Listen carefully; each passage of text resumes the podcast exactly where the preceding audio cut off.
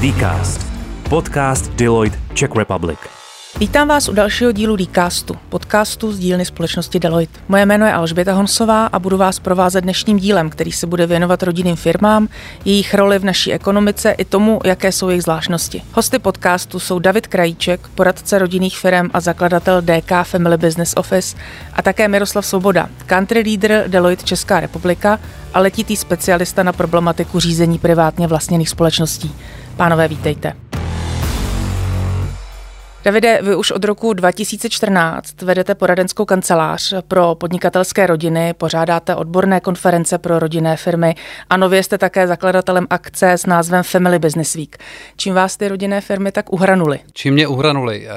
Já jsem se s fenoménem rodinných firm setkal zhruba před 12 lety, kdy jsem eh, při zpracovávání jednoho projektu v rámci management consultingových služeb, kterých jsem se zabýval, tehdy zjistil, že je to úplně jiný zvíře. Jak zajímavý může být ten svět, kde se potkává ten pravouhlý svět biznisu, racionálního pohledu a přísné logiky s takovým tím měkkým, kulatým eh, světem eh, vztahů a emocí.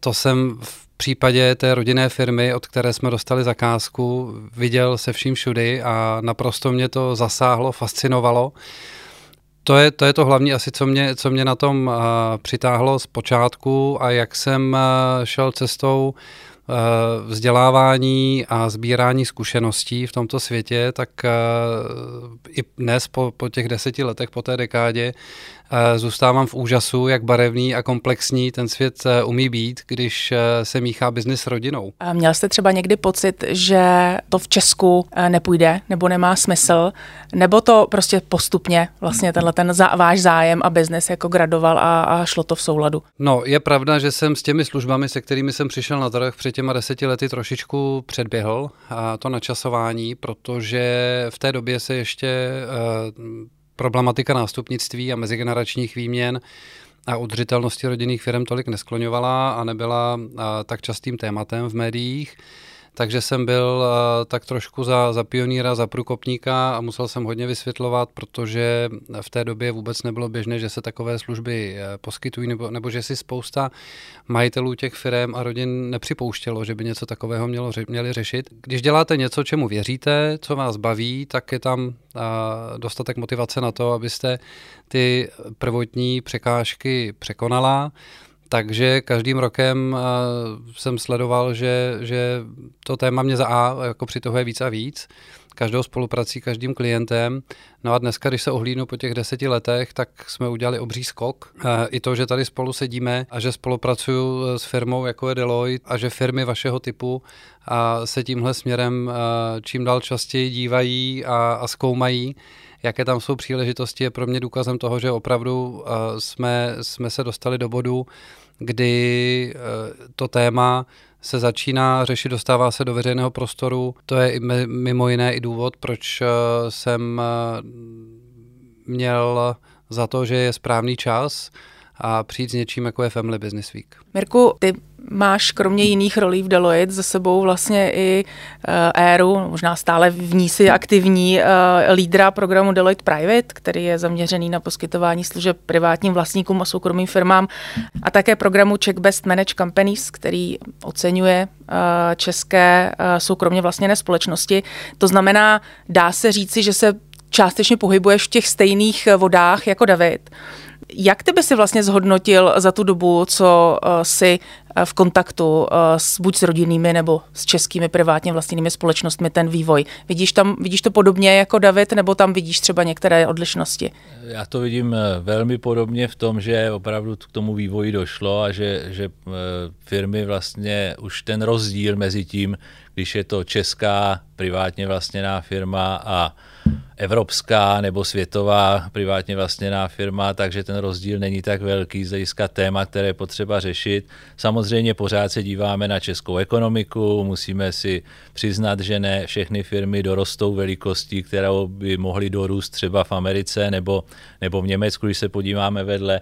Na druhou stranu eh, ty témata se opravdu vyrovnávají. To je taky důvod, proč pro firmu typu Deloitte je vlastně ten rodinný biznis zajímavý, protože to není čistě o tom, že bychom museli najednou eh, vyvinout eh, úplně nové know-how. My vlastně to know-how máme, načerpali jsme ho mnohaletým úsilím a, poradenstvím a, poskytováním služeb, auditu a tak dál prostě globálním firmám a dnes vlastně vracíme tu zkušenost zpátky do ekonomik, ve kterých působíme. Je to v souladu s tím, co, co jsme si vlastně přece vzali, že budeme podporovat eh, komunity, ve kterých žijeme a vlastně ty programy, které my máme, to znamená Deloitte Private, kde poskytujeme naše služby těm eh, klientům nebo těm privátně vlastněným firmám, že jim rozumíme vlastně na co to potřebují, nejenom co potřebují, ale na co to potřebují, jaký to má na ně dopad. To je, to je klíčové a bez Manage Company se takový, taková krásná třešinka na dortu. Mně se vlastně ten program strašně líbil, když nám ho kolegové představili, protože on běží v Kanadě už 30 let. A, a vlastně, když nám to představili, že tohle je nějaký program, který se dá implementovat v jednotlivých zemích pro ty lokální firmy, tak se mi strašně líbilo, že vlastně máme sice jako globálně nastavené, jak se firmy mají hodnotit, nicméně ten program od začátku je myšlený pro soukromé společnosti v těch jednotlivých zemích, takže vlastně opravdu jsme schopni si říct, že srovnáváme sice globálně, ale eh, oceňujeme lokálně a tím vlastně zase přinášíme něco specifického. Není to prostě o tom, že bychom chtěli tvrdit, že eh, česká firma, která dostane Best Managed, že vlastně je úplně stejná jako ta americká firma, která dostane Best Managed v tom smyslu, kde působí, ale vlastně v tom smyslu, jakým způsobem se na, to svou, na tu svou pozici dostala. A to mě, to mě na tom strašně baví a myslím si, že spojení s Family Business Weekem dává vlastně ještě ten další vyšší smysl, že ta eh, vlastně Family Business Week má poskytnout platformu pro to, aby se ty firmy dále vzdělaly. My vlastně poskytujeme platformu, jak ty firmy mají přistupovat ke svému hodnocení a rozvoji a když tohle dáme dohromady, tak nám to dávalo velký smysl. To je poměrně jako velký balík, jdeme tomu pozornosti a péče a služeb. Jakou roli podle tebe zastávají rodinné nebo privátně vlastněné společnosti v naší ekonomice? V naší ekonomice eh, řekl bych, že třeba není ta role zas tak velká, jako je třeba se říká, že v německé ekonomice je to až 80%, u nás se odhaduje třeba zhruba nějakých 60%, takže ale jako je na tom vidět, že v rozvinutých ekonomikách prostě pořád jako ta role je obrovská na to, jak vlastně tady zase ta, ta retorika je vládnou korporace. Nemyslím si úplně, že, že, je to, že ten pohled je úplně férový. Eh, na jednu stranu ano, ten rozsah vždycky prostě plodí nějaké jako větší, nějaký větší vliv a nějaké větší možnosti, ale ve finále to odpracování prostě té ekonomiky je na těch, na těch firmách, které eh, jsou založeny spjaty s, prostě s, tou, s tím státem, ochotně tam platí daně, eh, dávají práci lidem, prostě dávají víc, než by museli, kdyby šlo čistě o ty finanční výsledky. Takže pro mě je to určitě důležité, abychom eh, tady to propojení znali, nevymezovali se ani vůči jednomu z těch segmentů, ale v zásadě, v zásadě pořád jako měli na mysli, že tam, kde jsme vlastně čemu jsme blízko a co můžeme ovlivnit, je hlavně tady to podnikání místní. Davide, s tou téměř desetiletou zkušeností, kterou máte při práci pro rodinné firmy, dejme tomu nějak intenzivně, jaké mají typické znaky? Třeba jak byste je popsal někomu, kdo se ptá,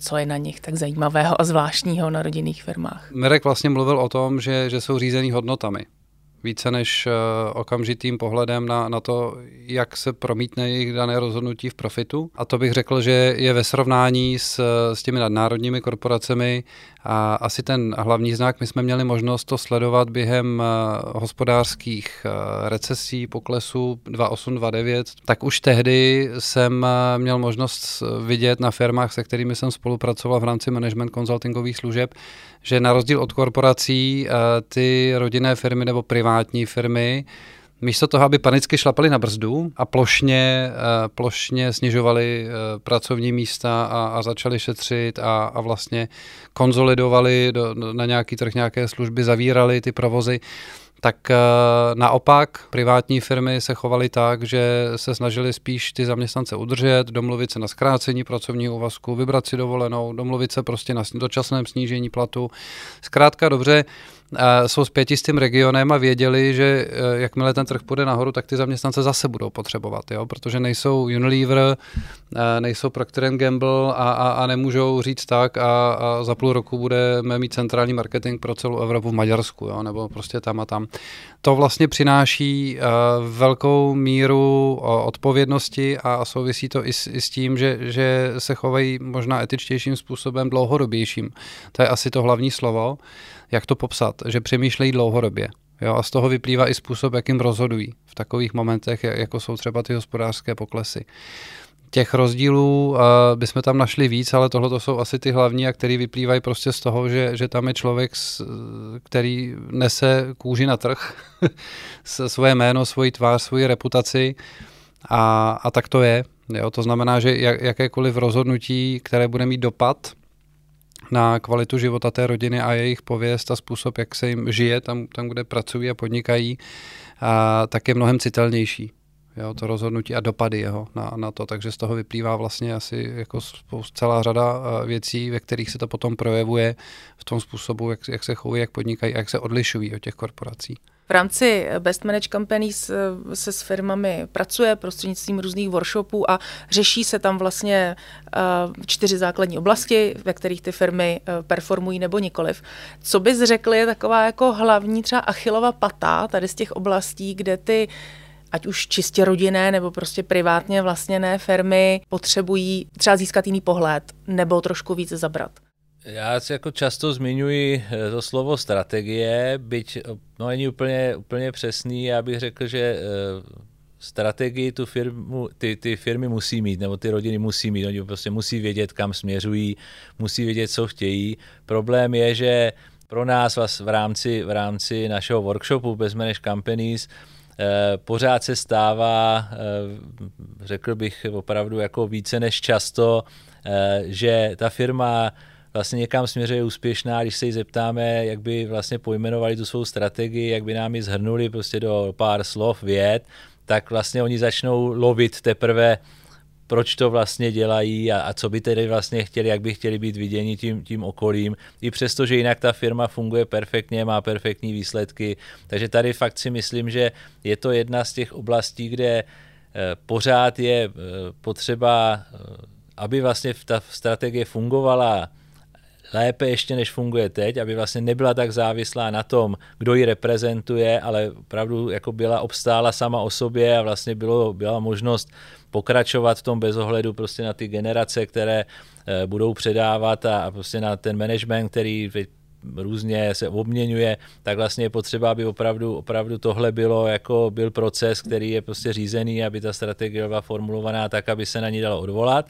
Potom, eh, co bývá trošku slabším, ale zase je to prostě pochopitelné kvůli prioritám, které ty firmy mají, takovou slabší oblastí je potom ta, ta governance a vlastně to, jakým způsobem probíhají rozhodovací procesy. Zase odvíjí se to od toho, že prostě ta firma cítí, že tím, že vlastně všichni jsme tady na jedné lodi, takže vlastně víme, kam jdeme, víme, co chceme, je to jednoduchý, rozhodneme to takhle, nepotřebujeme, aby se nám na to někdo díval, proč, prostě my přece nejlíp víme, co chceme dosáhnout, jsou to přece naše peníze, proč bychom my si je rozházeli, nebo proč bychom my, eh, proč bychom my eh, nějakým způsobem se museli sami sebe kontrolovat. To je zase jedna z takových, eh, jako ono ta kontrola, nebo ta, ten přístup, jako používání těch poradců, ale nemyslím teď jako placených poradců ve smyslu, prostě koupím si poradenskou službu, ale opravdu někoho, kdo stojí vedle mě, kdo, eh, kdo mm, jako může přispět nějakým názorem,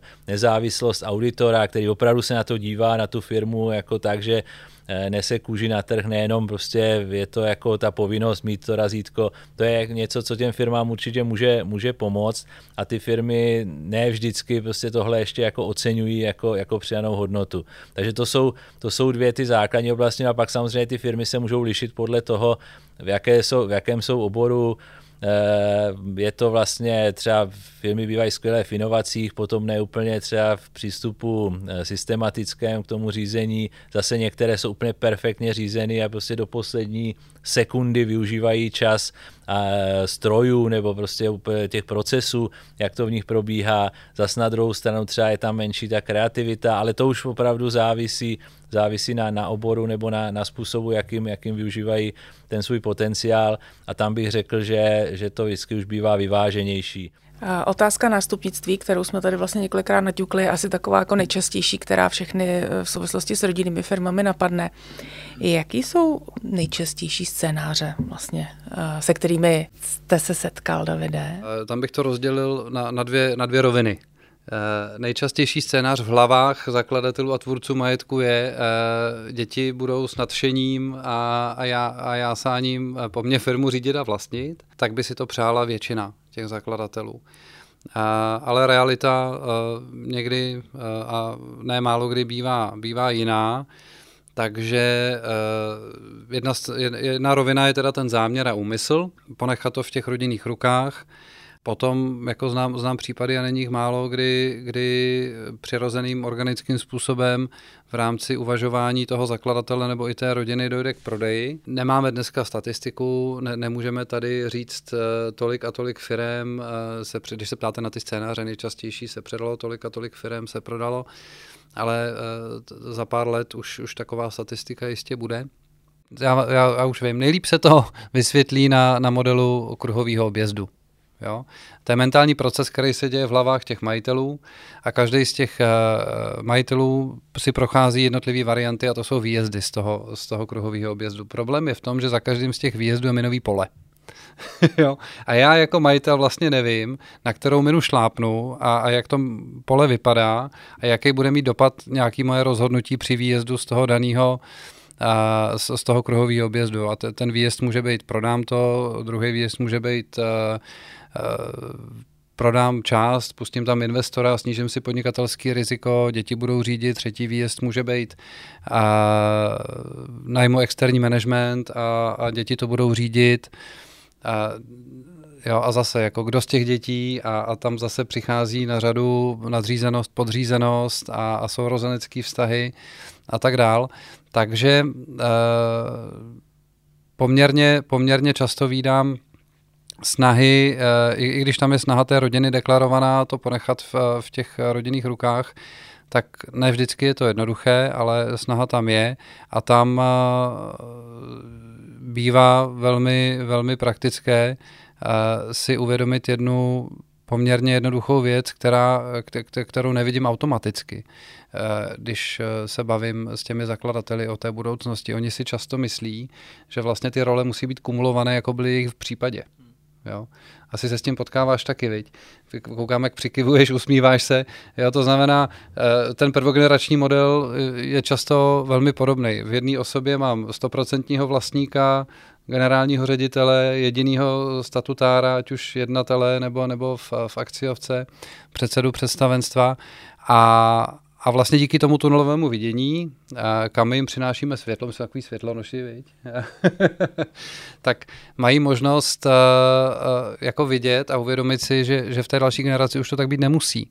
Že, že v té další generaci e, někdo jiný tu firmu může řídit a někdo jiný ji může vlastnit. A pak je zase výzva v tom, když už teda děti tu firmu řídit nebudou, ale domluvíme se jako rodina, že to v rodině necháme, tak další výzvou je pomoct dětem stát se kvalifikovaným správcem té firmy a kvalifikovaným partnerem tomu managementu exekutivnímu.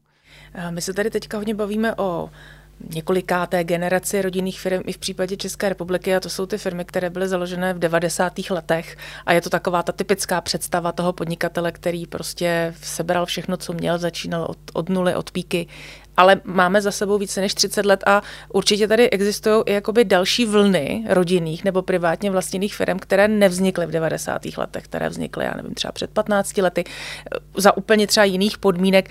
Eh, dá se třeba popsat, eh, ať už rozdíl třeba v mentalitě těch, eh, těch podnikatelů, nebo v tom třeba, kterým oborům se věnují, co vás k tomu napadne? Asi celkově bych, bych to skrnul tak, že, že ta generace z těch 90. let eh, je spjatá logicky s těmi obory které byly pro náš průmysl nejtypičtější a, a vzhledem vlastně k, k fázi rozvoje toho trhu v devadesátkách a, a těm oborům a vlastně těm okolnostem, ve kterých ty firmy se rozvíjely, tak, tak jsou konzervativnější. Jo. A, a, a ty firmy založené po roce 2000 třeba, a, tak už jsou otevřenější, a, a, ale zase jo, je to, je to o generaci, je to o tom, za jakých okolností vlastně ta, ta firma vzniká, protože svět byl jiný v roce 94 a v roce 2005. Jo, minimálně internet ho zásadním způsobem změnil. A, ale co se eh, moc ne, nemění, a je to naprosto logická věc, je eh, to silné emoční pouto, který já jako zakladatel eh, nebo tvůrce toho, toho, té firmy a majetku, tak jaký k tomu mám.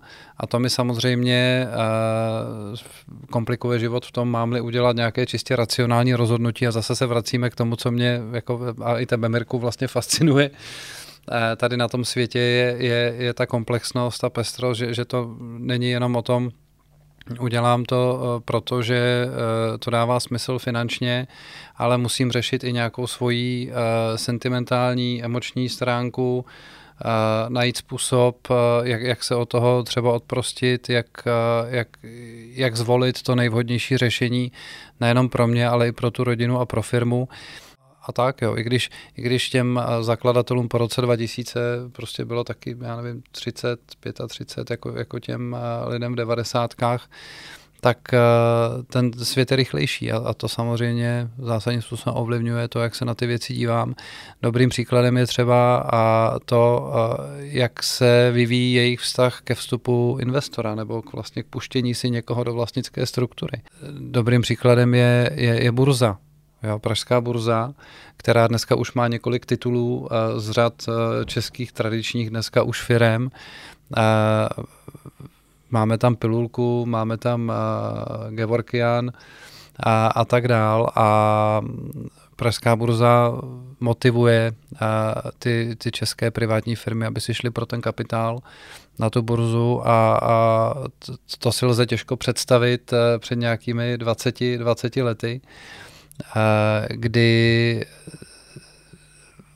uvažování těch zakladatelů prostě bylo mnohem konzervativnější, ale ani na to tady nebyly podmínky.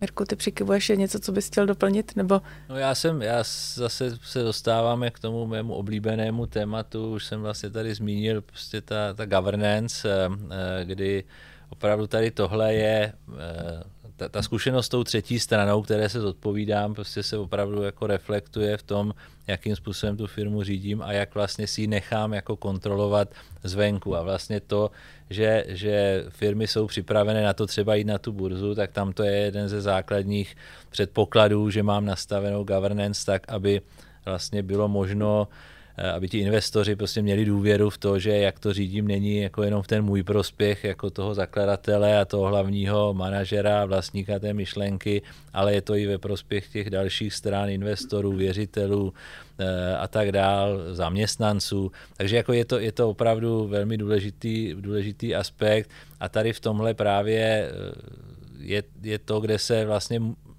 musí přibližovat prostě ty standardy Eh, pro firmy rodinné i vlastně to, co jako funguje prostě globálně, protože pokud eh, si chci jít pro peníze a, a ty peníze potřebují, zase je to prostředek, prostě žádná firma nemůže říct, že nebude dělat zisk a aby si pro, to, pro ty peníze mohla jít, tak prostě musí splňovat nějaké standardy. A my se vlastně pořád eh, vlastně točíme k tomu, že se snažíme jako tohle, tohle vlastně přinést, tady tuhle, tohle know-how a, a snažíme se opravdu, opravdu, aby tu možnost měli všichni. Jestli ji využijí nebo nevyužijí, to je opravdu na nich. A, a v rodinných firmách prostě je určitě mnoho, mnoho potenciálu, který doufáme bude eh, využít správně.